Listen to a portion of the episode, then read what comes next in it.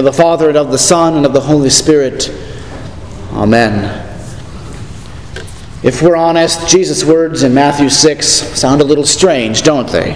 After all, we live in a fast food, have it your way, 24 hour drive through, value meal, supersize me, Uber Eats, you can get food from your car kind of world. And Jesus talks about fasting. It sounds a little strange. Prayer, he talks about too. We can get that in our heads. That makes sense. He instructs us to pray, he promises to hear us. The Father says he'll hear us, as Luther says in the Catechism, like dear Father cares for his own dear children. And giving to the poor, well, that makes sense too. We can get our heads around that. We give for the work of the gospel here in our own congregation. We also give to missions, local, national, international. We give to charities, other ways to help the poor and needy. But Jesus' words about fasting sound a bit foreign to us, a bit strange. When you fast, our Lord says, do not look gloomy like the hypocrites, for they disfigure their faces, that their fasting may be seen by others. Truly, I say to you, they have received their reward. But when you fast, anoint your head and wash your face, that your fasting may not be seen by others, but by your Father who is in secret and your Father who sees in secret will reward you. So, what do we make of these words? What, as we know in the Catechism, does this mean? Well, we could toss out these words like the moldy leftovers in our fridge, or we could ignore them like our least favorite vegetables. But of course, neither of those will do because these are our Lord's words, and that means He has something to teach us. Like his disciples, he calls us to chew on these words, to wrestle with them, to understand what he means by his teaching to us in Matthew 6. Jesus' words may sound a bit strange too because when our stomach growls, usually we feed it. Or if we're thirsty, we get a drink. If we're tired, we rest. When we need something, we go to Amazon and it shows up on our porch later that day or tomorrow. And maybe that's one of the things that Jesus is getting at in teaching us and his disciples here. That it is to fast means to abstain from something. It's a physical discipline of our desires, of our bodies, of the things we normally do. It's a denial of ourselves, too. There's many reasons to fast, but Jesus teaches us that fasting reminds us that what really fills the emptiness that we have in our lives isn't food. What really fills the emptiness in our life is God's Word. Because emptiness isn't hunger, that's just the symptom.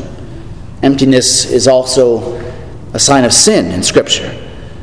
That's why Jesus teaches his disciples that when they fast, just as when they pray or when they give money, they're not to do it like the Pharisees were doing it, not for the self seeking attention, not for selfish gain not to show off for their friends or impress God, as if we could do that by things we do, but rather a reminder that it is Jesus alone who fills us with his life. Our life is fed and filled and given by his forgiveness, his righteousness, his salvation, even his fasting in the wilderness for us. But still, maybe you're like me. And these words in Matthew 6 hit you like a gut punch. Because Jesus' teaching about fasting and prayer and almsgiving reminds me exactly how much I've failed at hearing and following every other teaching of Jesus. In every other part of my life, too. That I fail at hearing His word. That I don't perfectly deny myself. Nor do I pray as often as I should. Nor am I as generous to others as he is to me. I have not loved the Lord my God with all my heart and soul and mind, nor have I loved my neighbor as myself. You see, Jesus' words reveal that emptiness of sin. That's what St. Augustine was talking about when he wrote that our hearts are restless, O Lord, until we find our rest in Thee. See, there's that gaping hole in our heart, not our stomach, but our, our heart, our being, and it can only be filled with one thing. But not really a thing, rather, it's a man Jesus. Behold the man, Pilate said. as he brought out Jesus before the jeering crowds that mocked him. Jesus was flogged and bloody. He wore a twisted crown of thorns. It was designed to inflict suffering and mockery all at once. He wore, wore a faux royal robe meant for ridicule. But while all this was happening, Pilate preached an unintentional but profound sermon. Behold the man, he said.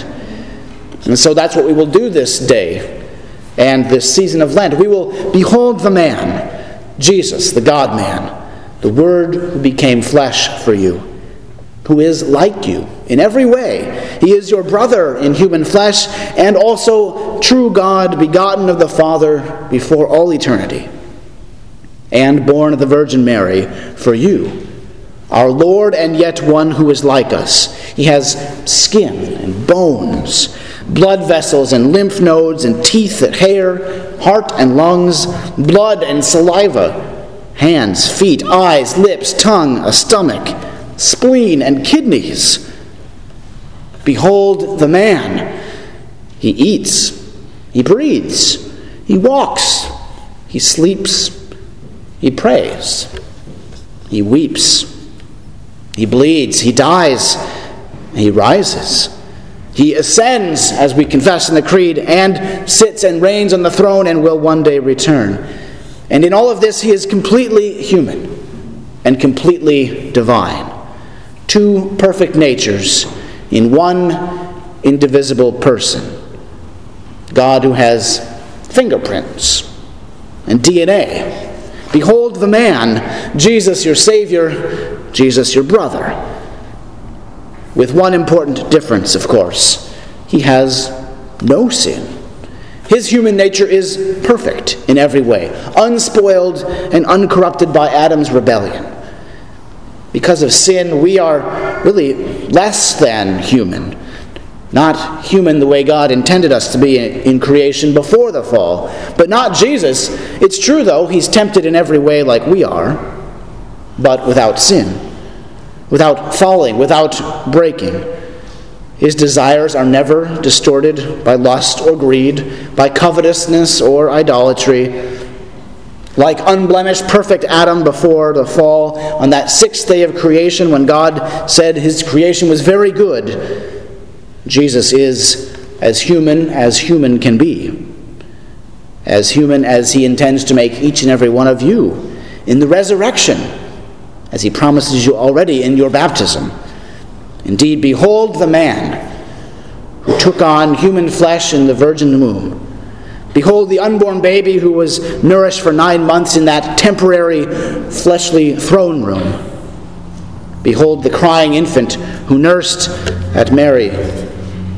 Behold the toddler whom his parents introduced to new foods, all of which he had created Behold the boy who ate the Passover and was instructed in the faith, surrounded by family. Behold the man, God in human flesh, who also eats to live just as we do. Behold the incarnate God man who has lips and teeth and tongue and taste buds, but in the wilderness, as he was tempted by Satan, went without food for 40 days before that, an esophagus and stomach intestines that were empty and aching for food for 40 days. Behold the man who fasts for you, who denies himself for you. The first Adam sinned by eating, and Jesus, the second Adam, fasted before that enduring onslaught of temptation, and he withstood every one of them. He fasts, he denies himself for you. This is the God who can eat. In fact, who needs to eat, just as we do. But he abstains from eating for a while. He endures the pains of hunger for a while. He denies his flesh, all for you.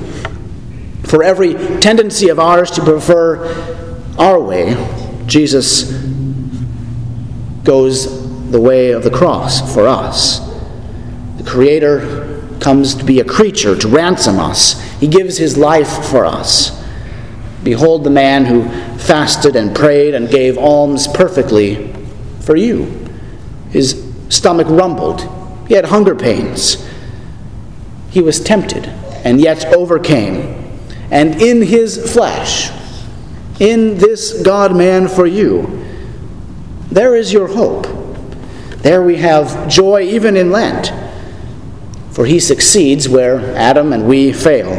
Behold the man who tonight at his altar and his table gives us himself to eat and drink for our forgiveness, to strengthen our faith, and to enable and give life and fruit to our love for others.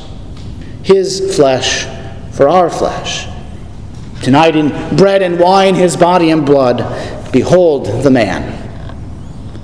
And a blessed Ash Wednesday and Lenten season to each of you. In the name of the Father, and of the Son, and of the Holy Spirit. Amen.